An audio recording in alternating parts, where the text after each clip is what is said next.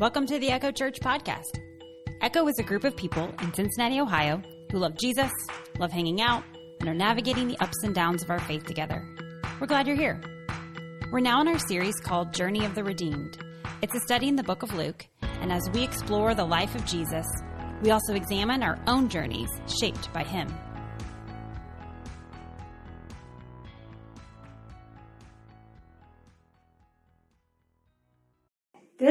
Past week, um, got to have a date night. Steve and I enjoyed a night out to the Cincinnati Shakespeare Company. And they do a great job of interpreting Shakespeare. And they'll do a good job because, like, you know, you read the Old English and I don't know, my brain doesn't always get it. But when they interpret it on stage and they're doing the actions, I'm like, oh, that's what he meant. Okay, I got it now. But if you've never been to the theater here in town. They have a residential cast, which means the same people are in, it, are in all the plays, and they'll get some new cast members, but they stick around. So if you find somebody you like, then when they do another show, you get to know the people, and you're like, oh yeah, I've seen that person before. That person was in Hamlet, and now they're doing something else. So they also do free Shakespeare in the Park all summer long. So look up their schedule, and when it's up here at Eden Park, we're going to let everybody know. So we've tried to go in the past when the weather's good. Now, this play, The Comedy of Errors, I really didn't have a lot of knowledge about before going into it. It wasn't one of the plays I studied. I was th- the last one I went to was Hamlet, so this was nice to like refresh. Less death going on in this play, and that was kind of nice. So here's a summary. We have two sets of twins who were separated at birth. So the, when they were born, there was a dad, there was a mom, and they were each holding a baby son. And they also adopted another set of twins to be their sons servants. Okay, Shakespeare, that's a little weird. Okay, mom had one son with her. So one of the guys in the maroon vest in the photo, that's one of the sons that mom had. And then she also held a servant baby. So one of the guys in the blue vest, those are the servant guys, okay? Now, a shipwreck occurred. Each parent ended up being rescued with the babies they were holding by a different ship, sent off to different lands. And so the kids grew up not knowing each other. Fun fact they were actually named the same thing. Don't know if mom and dad were just like, hey, we like these names, so we're each going to name our kid Antipholus.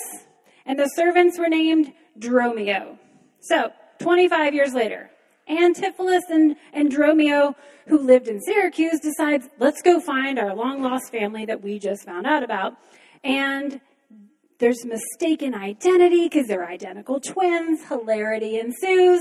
Okay, you get the picture. Now, everyone in Ephesus gets mixed up, everyone else. So we have one Antipholus owes a guy money. And so, of course, the guy who he owes the money to goes after the wrong Antipholus. One, Dromio, is told to do something as a servant is commanded to do. And the other one gets in trouble because he didn't live up to what he didn't know he was supposed to do. And finally, one Antipholus has a wife, and she mistakens the wrong twin. Now I'm like, Shakespeare, come on.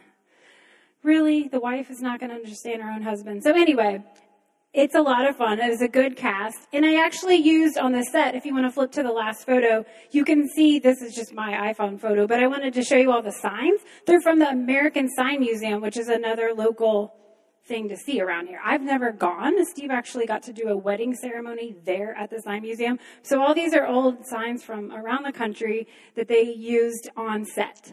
Now, I bring this up not to just promote go to the local theater, which I do promote, but I bring this up because today's topic, there's some mistaken identity here. We've got someone who is, several someones, who are so set on their expectation that they kind of don't fully see the reality in front of their eyes, just like this play going on. Sometimes that happens. When things don't happen as we expect, we've kind of like forget to look at what's really standing in front of us. Guess what? Even though last week Jesus died, rose, went back to heaven, we're not done with Luke yet. I know. You thought we were done. We're not. That's fine. We have a few more weeks left. Actually, this segment of our Journey of the Redeemed, it's an interesting name. Leaping of deer, haunting of jackals. Now let me tell you. So I kept saying, this was the last one I picked of all the ones. These all come from Isaiah 35. And we picked all these different phrases. And Dylan just gave me a look when I picked this one. I was like, I, I got, okay, this makes sense, right? Okay. So we're currently going back and we're going to hit some of the passages that we skipped over. And these are all people, people Jesus interacted with. Now, some of them were seeking healing. So, leaping of deer, right? That feels very healing and life giving. But some of the people he interacted with had nefarious purposes for why they wanted to deal with Jesus. So that's why you have the haunting of jackals. All right, feeling it? Feeling it? Okay, all right. Try to try to see what I'm seeing. try to go with me here. So today we're in Luke 24. Again, we have found a section of verses that we didn't talk about last week on Easter. And this section is actually going to happen between the two pieces that we talked about last week. So when Jesus rose from the dead and the women go to the empty tomb and talk to the angels, then there's this section that happens. And then afterward was when Jesus showed up in the house, ate the fish. Remember all that. Okay. So this is going to be what happened in between. He interacts with a couple of people. Verses 13 through 16, I'll begin to read. Now, that same day, two of them were going to a village called Emmaus, about seven miles from Jerusalem. They were talking with each other about everything that had happened. So we've got Jesus' arrest, right? His crucifixion, just all the chaos. That's, that's everything here. As they talked and discussed these things with each other, Jesus himself came up, walked along with them, but they were kept from recognizing him. Now, kept from recognizing, this is a key phrase here. So, is God doing this on purpose? Did Jesus want to just like observe and kind of see how they were grappling with things first? You know, why did he remain hidden? We're not really sure. He could also have been, I mean, maybe, maybe he just knew it was going to take a little bit, right? We talked last week. The comprehension doesn't happen all at once, that it takes step by step. And maybe Jesus was like, okay, these, these friends are going to need a minute. So I'm going to just show up gently, not freak them out. Not about ghosts and fish here. So he just walks along, just steps to their pace. And I don't know, I just love this because think about the very beginning of time when God placed Adam and Eve in the garden. And it says he walked with them. Like this has always been God's plan for humanity to walk with us and live alongside us. And Jesus here, he's living this out. Now, this also is our metaphor journey, the journey of the redeemed. And here, these two are journeying with him. And let's, let's find out when they talk. Jesus asked them, verse 17, what are you discussing together as you walk along? They stood still, their faces downcast. One of them, named Cleopas, asked him, Are you the only one visiting Jerusalem who doesn't know what the things that have happened here in these days? What things? Jesus asked. So we we can feel the grief here, right? The the words being used about downcast. And they just stopped. Like they just couldn't even walk any further. Like they were holding some heavy grief. But Jesus is a wonderful counselor. And what does he do? He knows what happened, but he wants to let them process. So he just asks, and he lets them pour it all out. So Cleopas, it says, and then another person. We never get to know their name. Some people think it might have been Cleopas' spouse. It could have been just another follower of Jesus alongside. Mystery person. We don't know. So, verse 19 continues About Jesus of Nazareth, they replied. He was a prophet, powerful in word and deed, before God and all the people. The chief priests and our rulers handed him over to be sentenced to death. They crucified him. But we had hoped he was the one who was going to redeem Israel.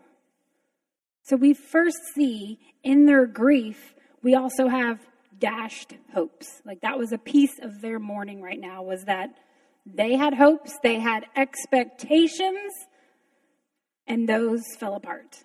We've talked many times. We talked again last week that recall when people were calling Jesus Messiah and King, and this is what they have labeled him, and what they expected was redemption in a very physical sense.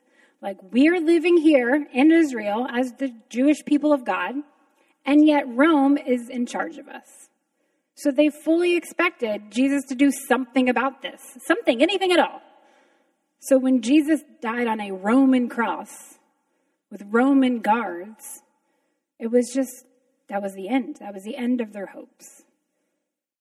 They didn't realize that while they were wanting Jesus to rescue Israel from suffering, Jesus, he was going to redeem them through suffering. He was going to take on the biggest burden himself.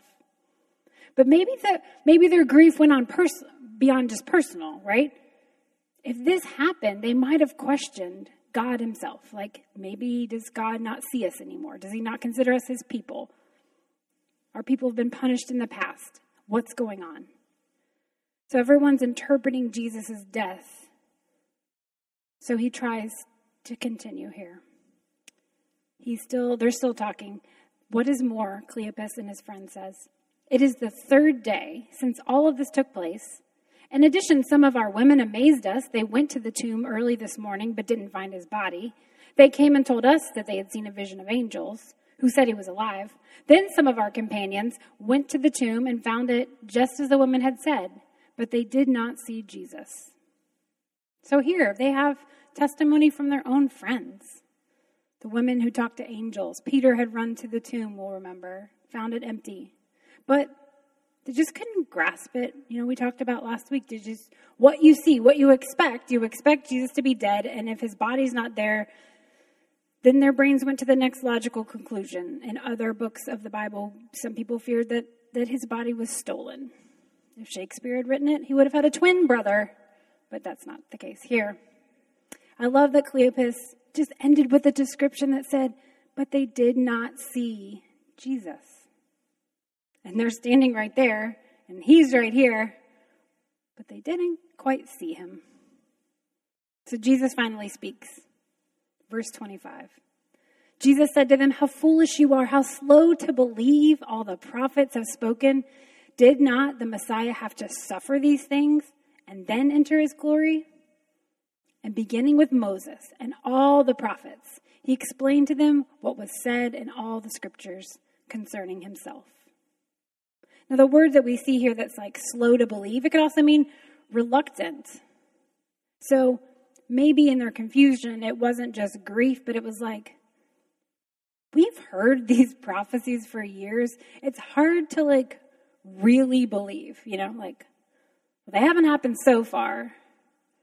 It's hard to really take a promise that someone gives you when it doesn't happen and it hasn't happened and it hasn't happened. It's hard to trust it anymore. And maybe you've had that feeling in your own life. Maybe you've had expectations for other people, and we know people don't live up to our expectations. That's, that's difficult. So here, this didn't happen as they expected, and so they couldn't wrap their brains around it, and maybe they were just hesitant to trust. So Jesus, just like last week we talked about, and he he worked through the scriptures bite by bite over that meal of fish. Here he's just like, look, look, let's revisit all the things that you've been reading. So everything that we have in our, what we call our Old Testament, those are the scriptures that they had. That's the law and the prophets, the law of Moses that he's talking about here. That's all those scriptures. And he just like went through it with them, like at their pace, trying to show them what it meant. I was really struck by N.T. Wright. He always just puts things so nicely that helps my brain comprehend. So I want to read you a quote here. And he said, for him, this passage in Luke, it forms one of the most powerful encouragements to pray for the Lord's presence and sense of guidance whenever we study the Bible. So, whether we're doing that individually, in pairs, or in a group like church, we need to be prepared for Jesus to rebuke our foolish and faithless readings and to listen for his fresh interpretation. Only with him at our side will our hearts burn within us and lead us to the point where we see him face to face. That's why we're just going through the book of Luke together and we're not rushing it. We're trying to just be thorough because I don't know. I just feel like a lot of people interpret Jesus right now. A lot of people expect him to be doing something, and I just I just want us to all look again. Like, what did he really say? What did he really do? We got to figure that out. And, and every week, I just pray that we do see not a distorted picture or not what we expect to see, but we go with open minds. And I just pray that God shows us what his life meant, what Jesus' life means right now for us here, Echo Church, 2022. In fact, we read this scripture last year at this time, right after Easter. I don't know if you remember. I was like, I'll just pull up the old sermon and do that one, and I don't have to do a lot of work this week. But the more I was reading, I was like, no, there's a new, there's just a new perspective all the time. And even last year, looking at this scripture this year, just there's just new perspective. God's word is living and active, and so it's just it's good for us to go back and say, Jesus, read this with us, because what you mean today is just continuing with new life. So let's keep reading verses 28 through 35. We'll finish out this portion. As they approached the village to where they were going, so Cleopas' friend and Jesus are all walking along, Jesus was going to keep going, but they urged him strongly Stay with us. It is nearly evening. The day is almost over. So he went in to stay with them. When he was at the table with them, he took the bread, gave thanks, broke it, and began to give it to them. Then their eyes were opened and they recognized him, and he disappeared from their sight. They asked each other, Were not our hearts burning within us while he talked to us on the road and opened the scriptures to us? They got up and returned at once to Jerusalem. There they found the eleven, those with them assembled together, and said, It is true. The Lord has risen, has appeared to Simon, and the two told what happened on the way, how Jesus was recognized them by when he broke the bread. So we've talked before in our study of Luke, this hospitality, it was a cultural value. So you're walking along, and it doesn't matter if you have a stranger with you or not, you invite them in. What does Jesus always do when he's asked for a meal? He says yes, he eats the meal with them. But I, I also think it's funny too. We're like, hey, you want to come in and eat with us? And he's like, all right, give me the bread. And he, like he takes over the hosting duties. But this is this that, that reflection again taking the bread and breaking it and serving it, just as he did at the very last supper he ate before his death. And that is the moment their eyes are opened. Not when he's teaching them, not when he's just walking with them, but when he breaks the bread, their eyes are opened. Maybe there was something there. There was something that reminded them of the Jesus they spent time with. And I just love this because we've got we've got two pieces to this story. We've got Jesus walking along, meeting their pace, and we've got Jesus like opening their minds at the pace they could handle. See why this reminded me of the comedy of errors, right? This, you just think it's like a comedy here. People not understanding who was present with them at the right time. Humorous and serious. Sometimes the expectations we have just get in the way of seeing what's in front of us. And having expectation is not bad. Like I said, we can get disappointed when we expect something and then it doesn't happen. But it, it just happens subconsciously, don't you think? I mean, you get ready and you might expect what is going to happen in your day. It never turns out exactly as planned. You know, but before you go into a big experience, you might you might have expectations and that's a way of just practicing what's ahead. Like if you're going to get married, you're going to have a baby, you're going to start a new job, you're going to move to a new city. Before you do a new adventure, you want to like plan. You want to prepare. You want to you have expectations and that's kind of like practicing. And it's almost like a defense like if I practice it ahead of time, then it won't be as bad when it actually happens. Or you show up in a new job and you don't want to look totally naive. So you're trying to study before you start. Or you just go into a situation and you, you want to feel less anxious, so you prepare. But anytime you prepare, then, then you have an expectation. It's not always going to happen that way. So last week, what Dylan did not expect on Easter morning was that when he showed up at the church, bright and early, first one here, he was locked out. Good times.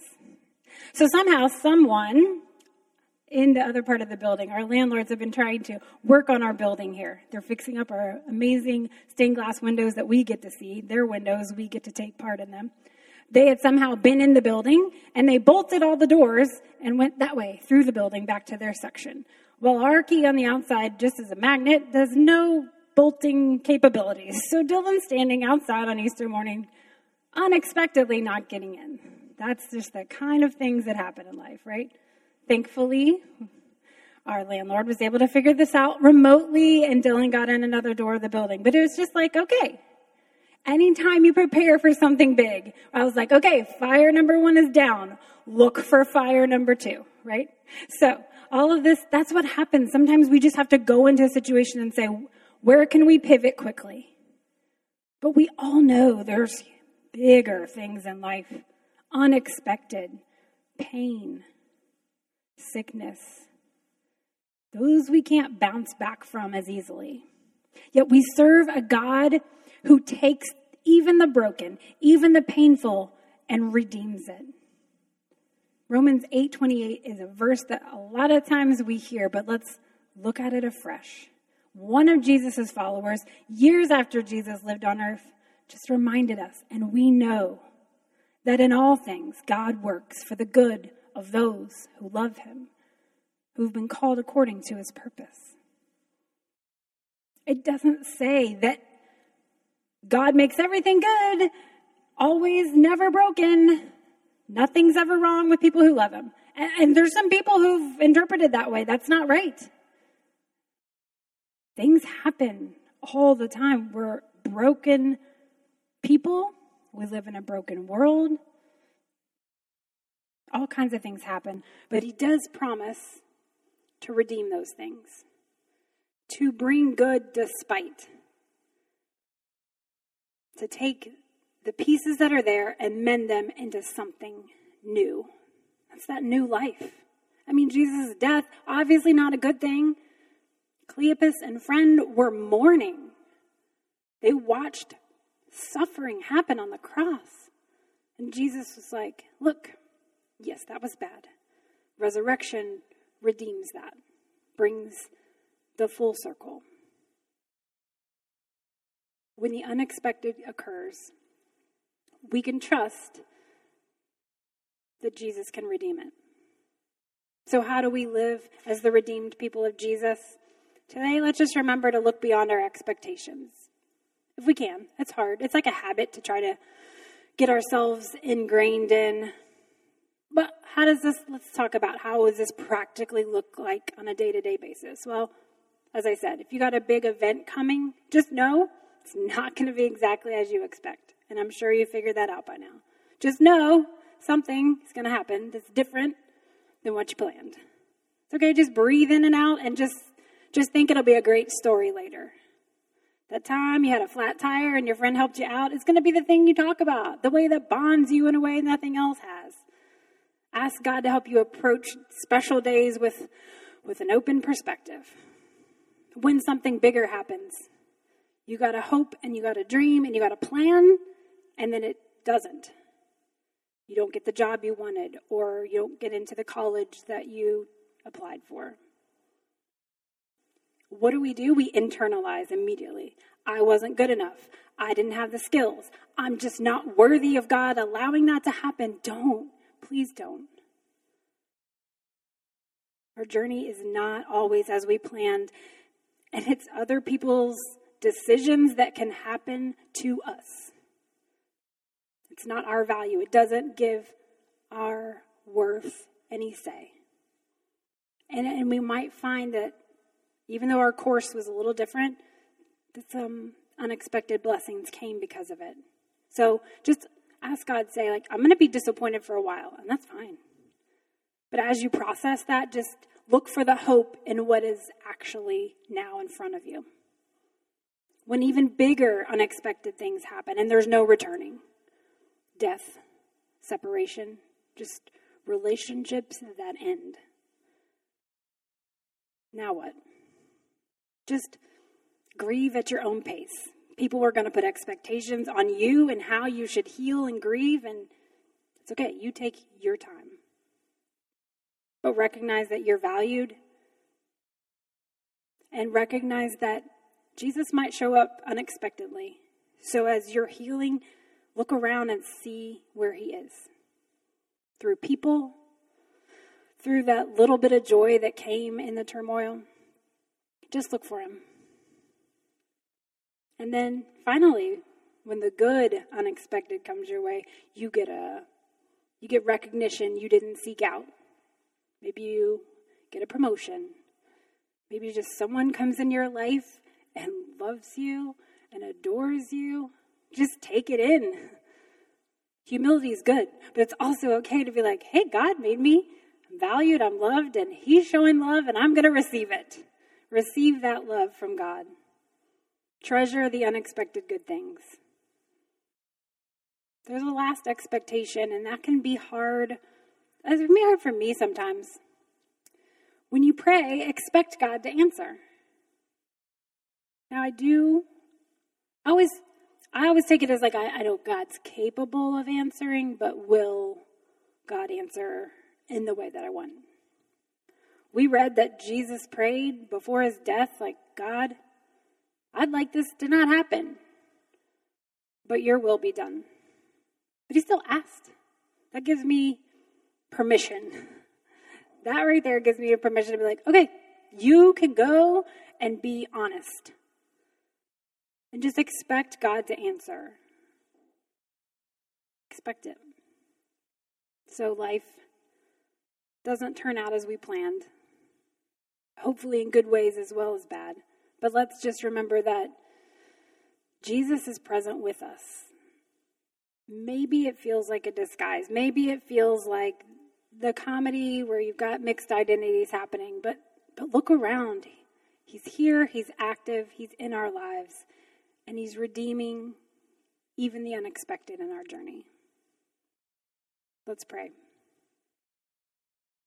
God, thank you for redeeming what's broken. Thank you for helping us deal with the disappointment and our expectations when they don't get met. But we thank you for the surprises you've brought our way that we weren't expecting either, the good ones. And help us to take in each day and what comes before us and breathe deeply and know that you're with us to help us navigate it, the good and the bad. Help us to be willing to adapt and see what's next, what good can come.